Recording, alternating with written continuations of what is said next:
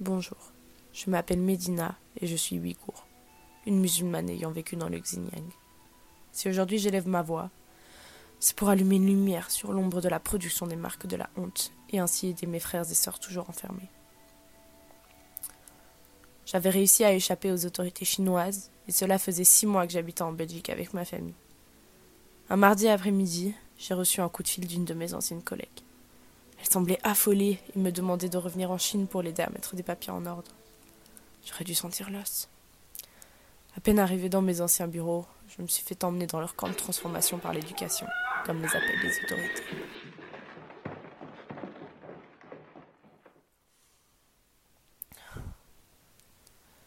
Ce qu'on nous fait vivre là-bas est inhumain.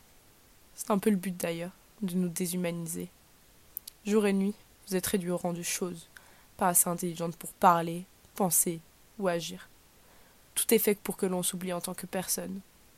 Si seulement ça s'arrêtait à l'aspect psychologique. Des camarades ont disparu derrière des portes sans que l'on ne sache jamais ce qui leur était arrivé. Les gardes adoraient électrocuter quiconque avait commis l'irréparable selon eux, à savoir faire sa prière, ne pas accepter de manger du porc et d'autres activités de l'ordre du religieux et de la croyance.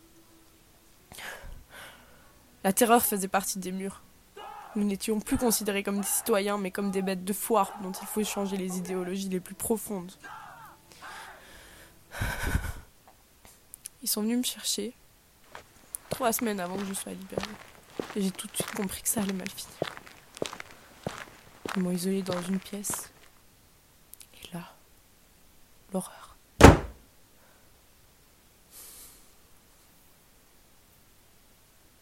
Introduit une matraque dans le vagin et électrocuté. Encore et encore et encore. C'était insoutenable. Ça a duré un petit temps avant qu'un des gardes n'arrête les autres et vienne m'injecter une substance. Après cela, il, il m'entraîne jusqu'à ma cellule. J'avais déjà perdu connaissance compris plus tard en discutant euh, avec les autres femmes du camp qui nous avaient stérilisés.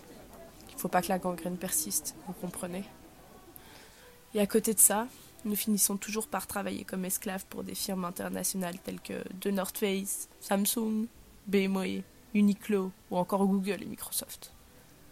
Nous sommes des esclaves modernes. Il y a 80 ans, toutes les nations se sont battues pour faire sortir les juifs des camps. Qu'en est-il de nous? Le monde occidental aura-t-il un jour assez de courage pour s'opposer à la suprématie chinoise?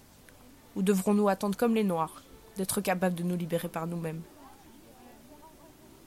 J'en suis sorti, mais il en reste encore des milliers. Est-il vraiment nécessaire de faire souffrir toute une culture pour la prospérité d'une autre? Posez-vous cette question la prochaine fois que vous achèterez la dernière paire de Nike.